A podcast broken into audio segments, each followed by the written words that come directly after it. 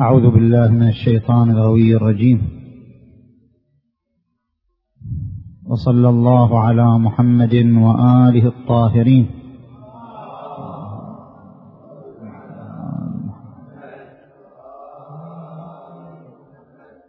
بسم الله الرحمن الرحيم. إنما يريد الله ليذهب عنكم الرجس أهل البيت ويطهركم تطهيرا. صدق الله العلي العظيم.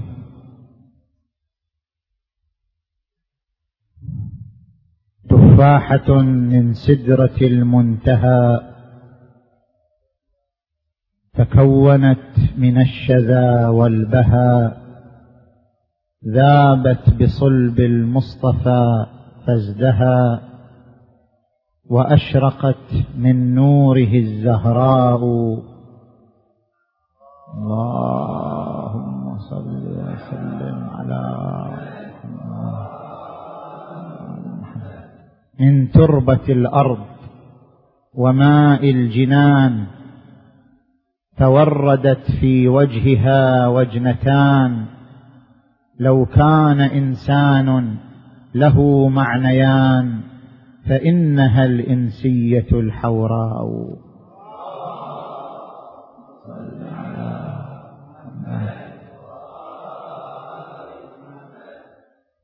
انطلاقا مما تعرض إليه أغلب المؤرخين في شأن السيدة الزهراء سلام الله عليها أن ولادتها ونطفتها تكونت من ثمار الجنة. نزل جبرائيل عليه السلام على النبي المصطفى صلى الله عليه وآله.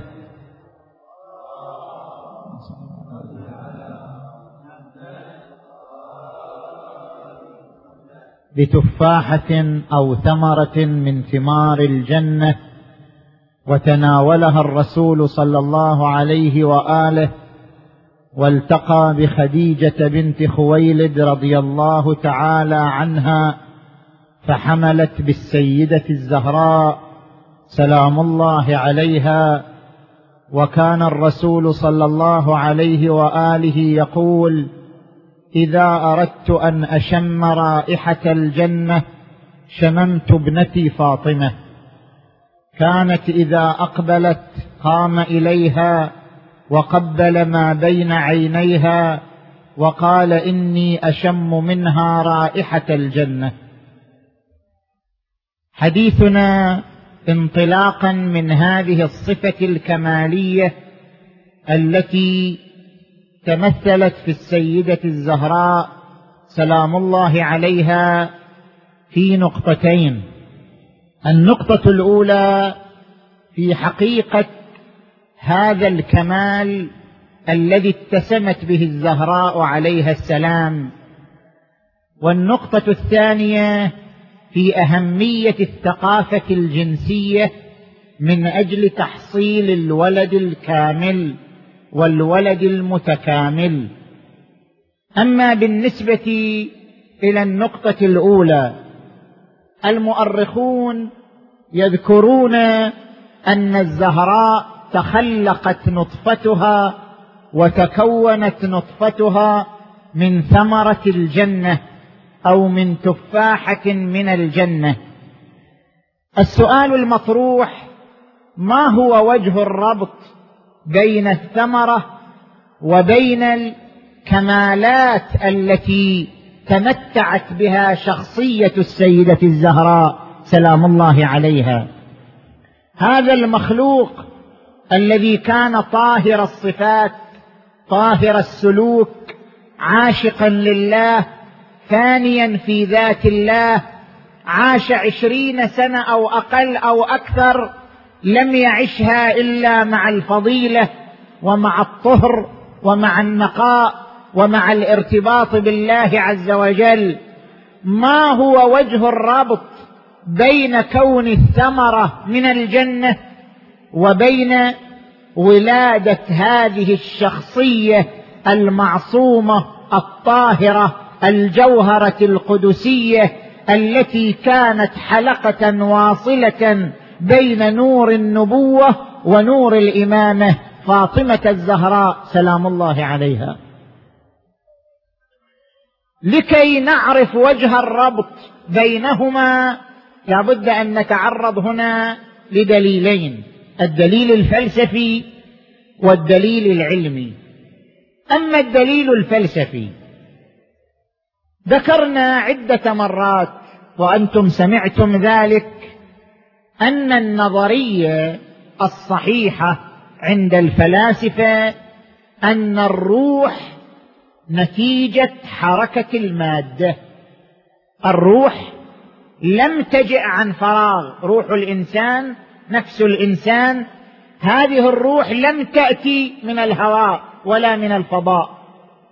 الروح البشرية النفس البشرية تولدت نتيجة حركة المادة نتيجة حركة النطفة.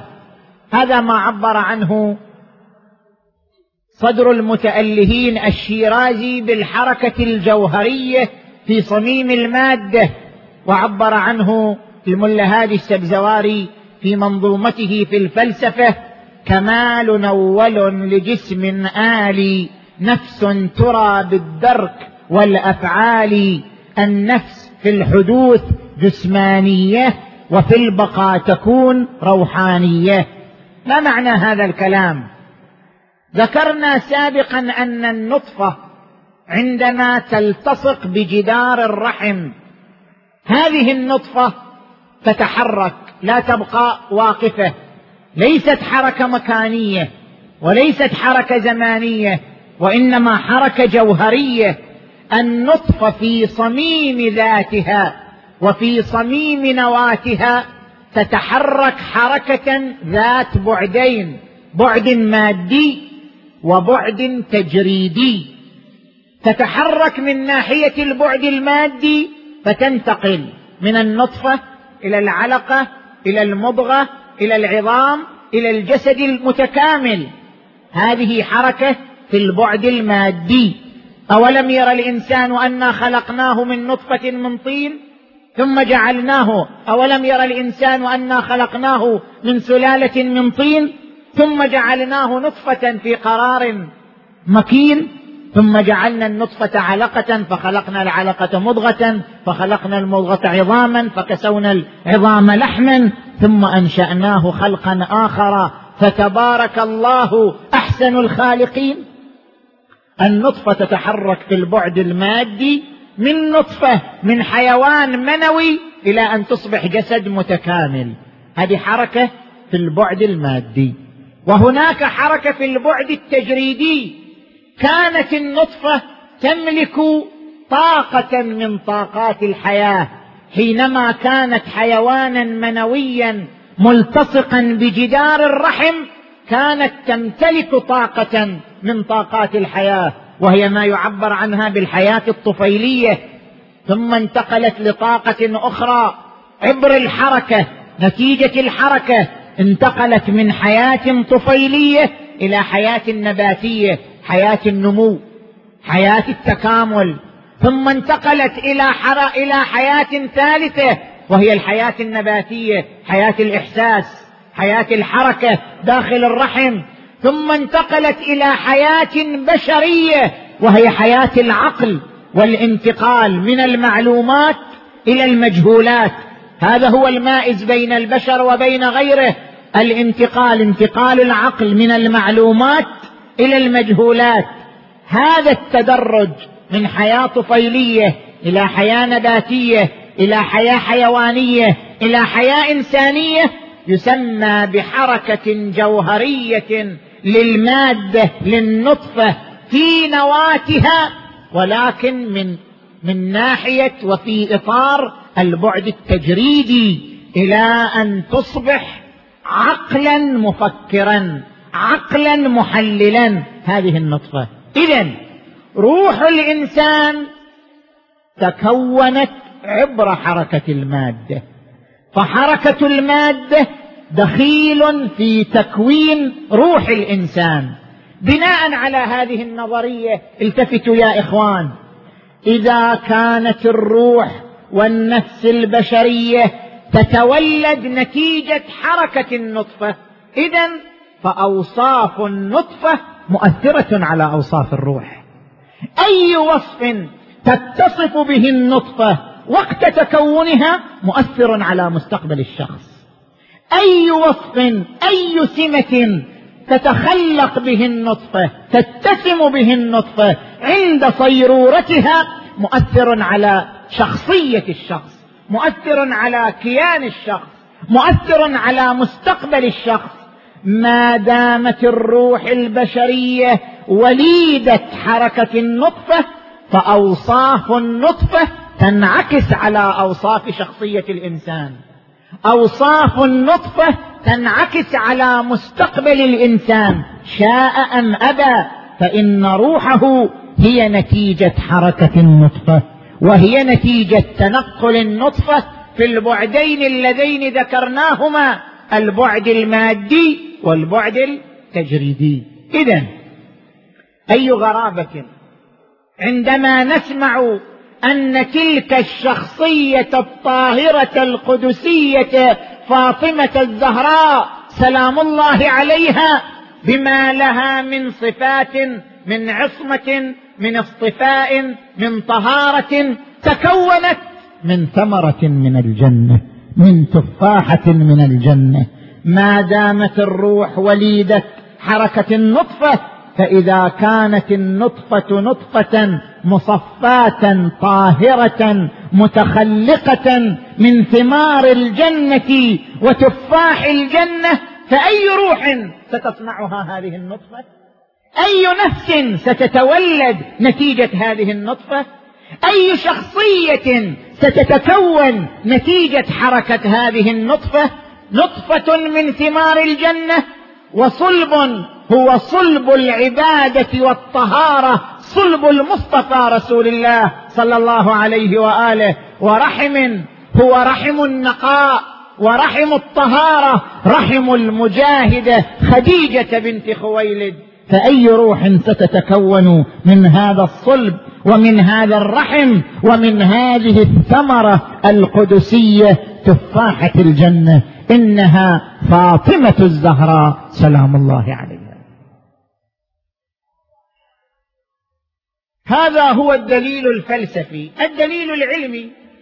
نحن لا نبتعد في عالم الخيال ولا نجنح في عالم المعاني والألفاظ من دون أن نستند إلى ركائز علمية ومن دون أن نستند إلى مستندات تجريبية حسية أثبتها العلم ونطقت بها التجربة ارجعوا إلى علماء هندسة الجينات هندسة الجينوم البشري ماذا يقولون؟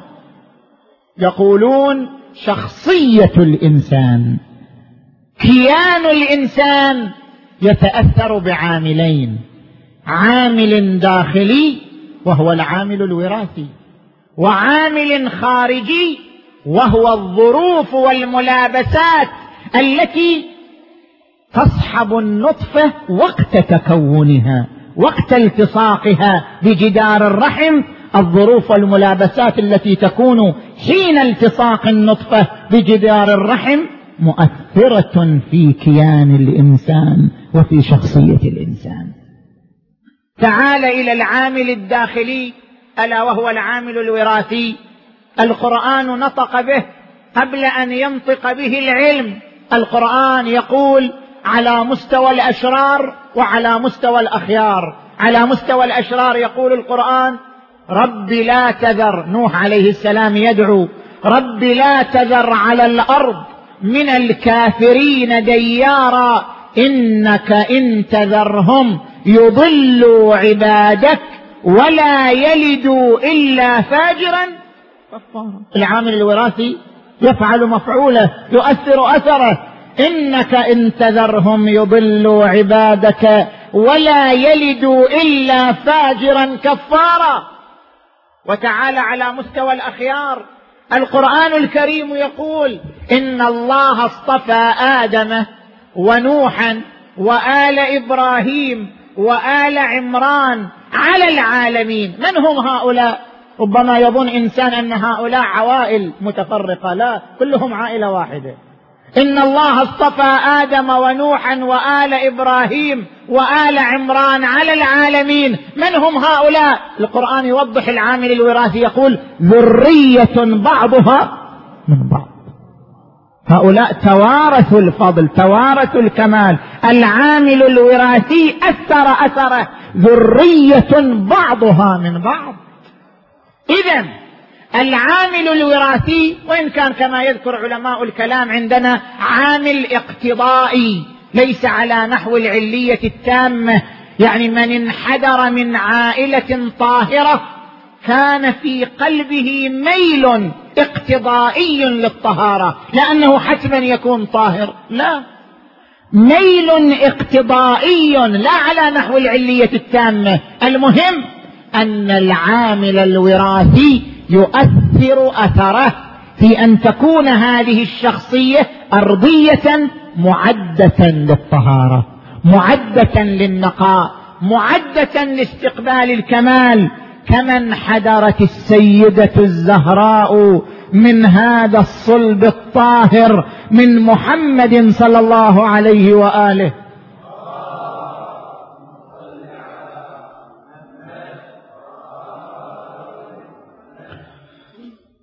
إلى أن أصبحت السيدة الزهراء. العامل الآخر العامل الخارجي. عندما تكونت النطفة في أي ظروف تكونت؟ في أي ملابسات تكونت؟ كثير منا ربما يظن أنه لا. كيفما كان حصلت النطفة لا أثر لذلك لا. العلماء يؤكدون أن قلق المرأة القلق الذي يساور المرأة في حال لقاء الرجل بها عندما تتكون النطفة في رحمها وهي قلقة يقولون هذا القلق ينسحب على الجنين حتما. يصبح الجنين شخصية مذبذبة لا قرار لها. لأن لأن الأم حين استقبلت النطفة كانت تعيش قلقا واضطرابا. الاضطراب النفسي يؤثر أثره لأنه من الظروف والملابسات التي تحف بهذه المرأة وقت انعقاد النطفة. إذا فبالنتيجه شخصية الإنسان تتأثر بعاملين عامل داخلي وهو العامل الوراثي وعامل خارجي وهو الظروف والملابسات التي تحف انعقاد النطفة. فكيف بنطفة؟ جاءت على يد جبرائيل واستقرت في صلب المصطفى الذي يعيش طاقة لا حد لها من الصمود والثبات وقوة الإرادة. واستقرت في رحم امرأة لا تعرف إلا البذل والعطاء والتضحية والجهاد ألا وهي خديجة بنت خويلد هذه الظروف كلها كونت شخصية صامدة لا تتزلزل ولا تبتعد عن خطها ومشروعها في تحرير الأمة وإعطائها حقها من الخلافة الراشدة ألا وهي شخصية السيدة الزهراء. سلام الله عليها. نأتي إلى النقطة الثانية. أهمية الثقافة الجنسية نشير هنا إلى أمرين. الأمر الأول. ربما كثير من الإخوة مع الأسف يقول أنا لا أحتاج إلى الثقافة الجنسية. لا أحتاج إلى أن أقرأ كتبا تتحدث عن الثقافة الجنسية. ولا أحتاج أن أقرأ الصفحة الإسلامية التي تتحدث عن الثقافة الجنسية. لما؟ لأن المسألة مسألة لذة وإشباع شهوه فكيف ما حصل وكيف ما اتفق؟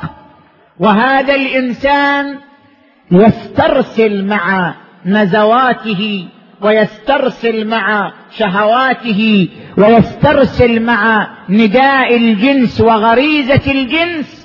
من دون أن يكون له هناك مخطط مدروس في كيفية ثقافته الجنسية وكيفية سلوكه في هذا الإطار وفي هذا المجال.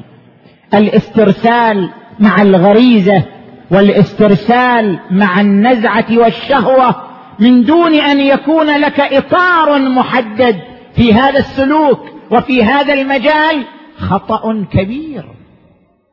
كثير من الناس يظن أن الثقافة الجنسية يعني شنو؟ يعني الثقافة الجنسية بمعنى أن تتعلم الطريقة الأفضل لإشباع اللذة الطريقة الأفضل للقاء بالمرأة الطريقة الأفضل لإشباع الغريزه لا! ليست أهمية الثقافة الجنسية في أنك تتعلم الطريقة الأفضل للقاء المرأة. أهمية الثقافة الجنسية في أنها تخطيط لمستقبل أولادك. الثقافة الجنسية جزء من التخطيط لمستقبل أولادك وأجيالك.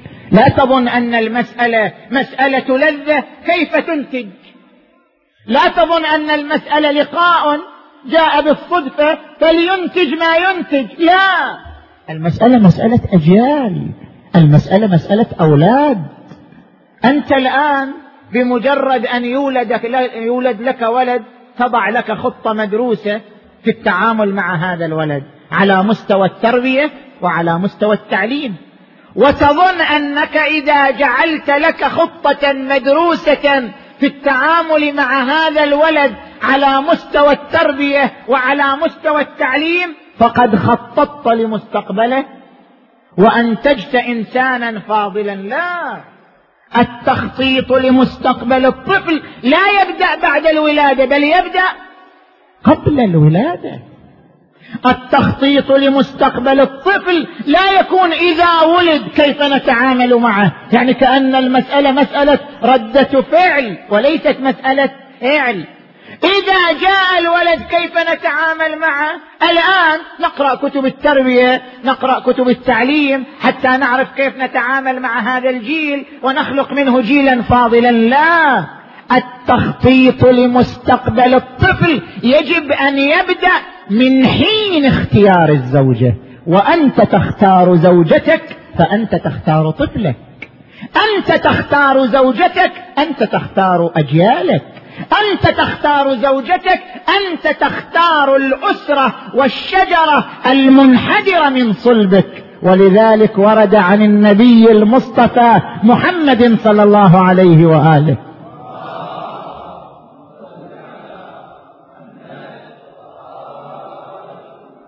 اختاروا لنطفكم فإن العرق دساس.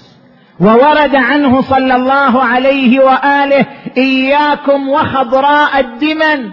قيل وما خضراء الدمن؟ قال المرأة الحسناء في منبت السوء. وورد عنه صلى الله عليه وآله حتى الرضاع. الرضاع يؤثر على مستقبل هذا الطفل. لا تسترضع الحمقاء ولا الشعماء فإن اللبن يعدي. إذا فبالنتيجة التخطيط لمستقبل الأولاد ليس رده فعل. إذا ولد الولد خططنا له. التخطيط لمستقبل الولد فعل.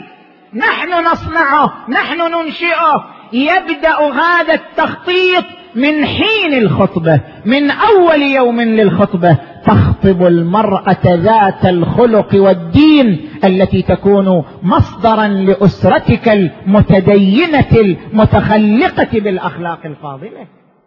وعندما تبدأ كثير من شبابنا بمجرد أن تبدأ العلاقة مع المرأة صار عقد بينه وبين المرأة عقد عليها.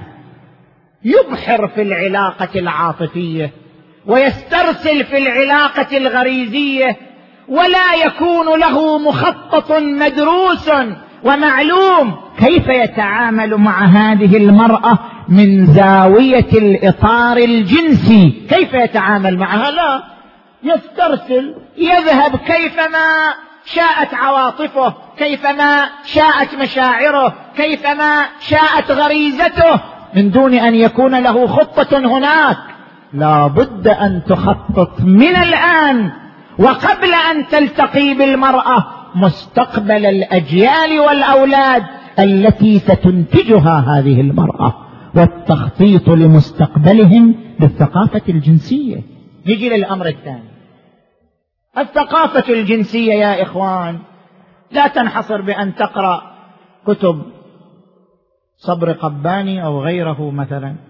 من العلماء الذين تحدثوا في هذا المجال. كثير منا يظن أن الفكر الإسلامي فكر فقير في الثقافة الجنسية أن النصوص والروايات فيها فراغ هائل من ناحية الثقافة الجنسية فيركز على استيراد ثقافته الجنسية ومفاهيمه في هذا المجال من القنوات الفضائية أو العياذ بالله من الأفلام الجنسية أو من الكتب التي تتحدث عن الثقافة في هذا المجال. لا يا أخي اقرأ روايات أهل البيت. اطلع على ما يقوله الآخرون. لا بأس. ولكن اقرأ النصوص الصحيحة الواردة عن أهل البيت في مجال الثقافة الجنسية. ولا تضرب بذلك عرض الحائط فإنه مهم في تكوين مستقبل أطفالك وأجيالك وفي تكوين شخصيتك. أقرأ بعض الروايات للإلفات إلى أهمية هذا المجال.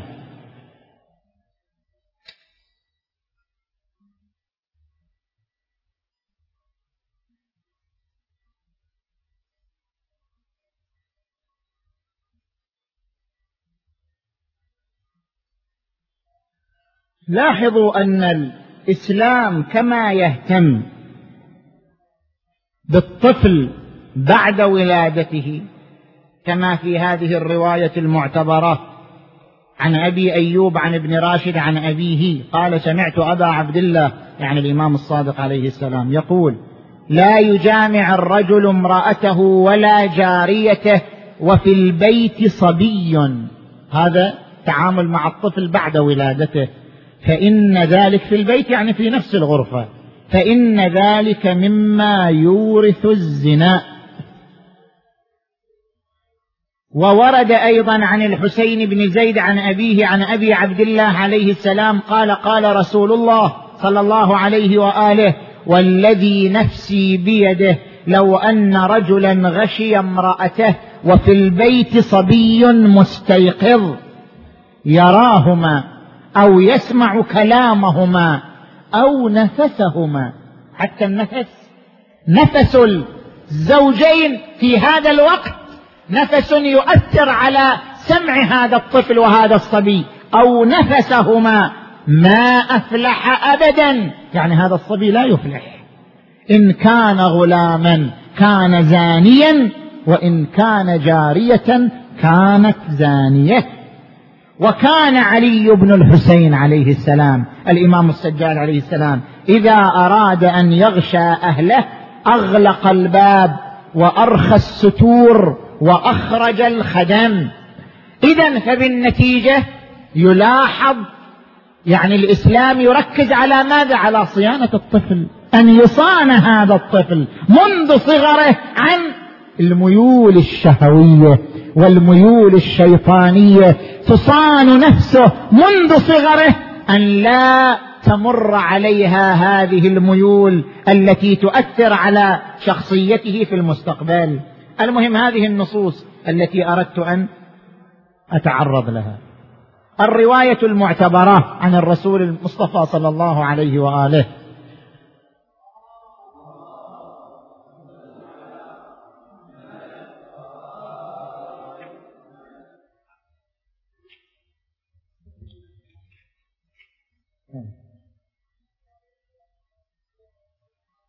في وصية النبي لعلي عليه السلام. يا علي لا تجامع امرأتك بعد الظهر فإنه إن قضي بينكما ولد في ذلك الوقت يكون أحول. هذا المصطفى يخبر. كما يخبر عن الجنة والنار ونصدقه فإذا أخبرنا عن القضايا الطبيعية لم لا نصدقه وما ينطق عن الهوى إن هو إلا وحي يوحى.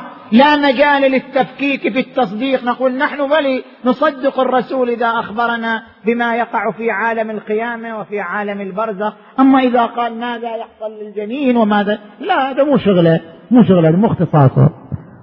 كما كان إخباره صادقا عن قضايا الغيب فإخباره صادقا عن قضايا الطبيعة وما ينطق عن الهوى إن هو إلا وحي يوحى. يكون أحول. يا علي لا تجامع امرأتك في ليلة الفطر فإنه إن قضي بينكما ولد لم يكن إلا كثير الشر. يا علي لا تجامع امرأتك في ليلة الأضحى. فإنه إن قضي بينكما ولد يكون له ستة أصابع أو أربعة أصابع يعني مشوه الخلقة يا علي إلى آخره. ثم ملي. يا علي لا تجامع امرأتك في النصف من شعبان فإنه إن قضي بينكما ولد يكون مشؤوما ذا شامة في وجهه. صحيحة أخرى عن النبي صلى الله عليه وآله. يا علي لا تجامع امرأتك بشهوة امرأة أخرى. يعني نظر إلى امرأة فأعجبته فاشتهى أن يلتقي بالمرأة الثانية ثم جاء والتقى بزوجته بشهوة المرأة الأخرى. يا علي لا تجامع امرأتك بشهوة امرأة غيره غيرها فإني أخشى إن قضي بينكما ولد أن يكون مخنثا. شوف لاحظ التعبيرات عند النبي صلى الله عليه وآله. في تلك الروايات قال إن قضي بينكما ولد يكون أحول. ما قال أخشى. يعني التأثير قوي في ذلك الفرد. هنا ما قال يكون قال أخشى. يعني هناك اقتضاء اقتضاء وليس تأثيرا بالغا من القوة حدا يخبر عنه النبي صلى الله عليه وآله. قال أخشى. فإنه إن قضي بينكما ولد. بل فإني أخشى إن قضي بينكما ولد أن يكون مخنثا. يا علي من كان جنبا إلى آخره. جميع هذه الآداب المذكورة بعد ذلك يقول يا علي احفظ وصيتي كما حفظتها من جبرائيل. الإمام الصادق سلام الله عليه عندما يتعرض لوصايا النبي صلى الله عليه وآله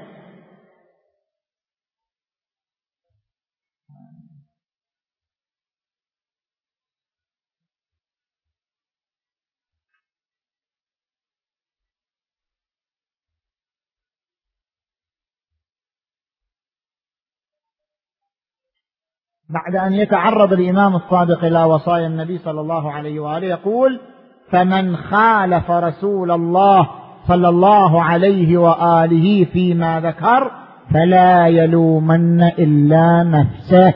يعني من ابتلى بالعيوب والآفات التي نص عليها الرسول المصطفى صلى الله عليه وآله في إرشاداته وتوصياته فلا يلومن إلا نفسه. هو يقع موقع اللوم وموقع العتاب من نفسه. لأنه لم يجر على وفق وصايا النبي صلى الله عليه وآله. هذا ما أردنا التنبيه عليه.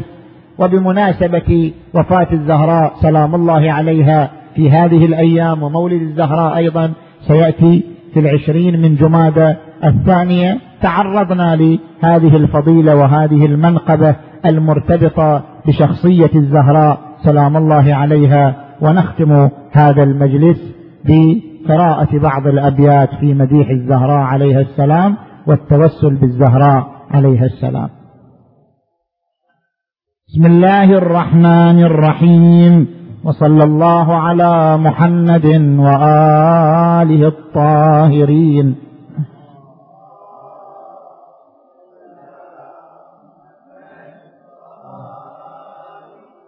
صلى الإله على البتول وآلها. من يشرق الإعجاز في أقوالها. الطهر فاطمة سليلة أحمد.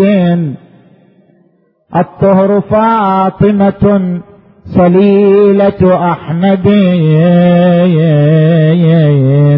يزهو الهدى بيمينها وشمالها. نبوية الأعراق طيبة الشذا عطر الجنان يفوح من أذيالها.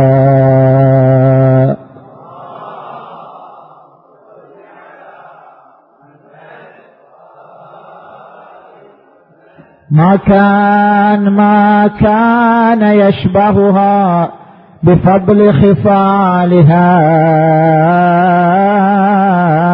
إلا وريثة فضلها وخصالها. هي زينب هي زينب من أشعلت بخطابها قبسا ينير على مدى أجيالها.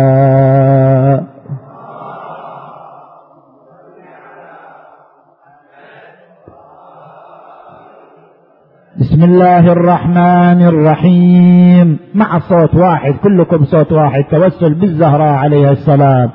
بسم الله الرحمن الرحيم. أما يجيب المضطر إذا دعاه. أما يجيب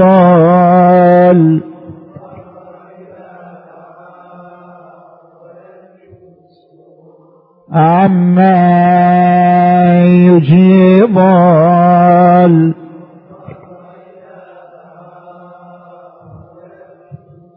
يا الله يا الله يا الله اللهم بالزهراء وأبيها وبعلها وبنيها والسر المستودع فيها صلواتك عليهم أجمعين. فرج عنا يا الله. اشف مرضانا يا الله. خصوصا المرضى المنظورين. فك الأسرى يا الله. اقض حوائج المؤمنين والمؤمنات يا الله. اللهم صل على محمد وآل محمد. الدعاء للإمام صاحب الأمر يشملنا ببركته ودعائه في هذا الوقت.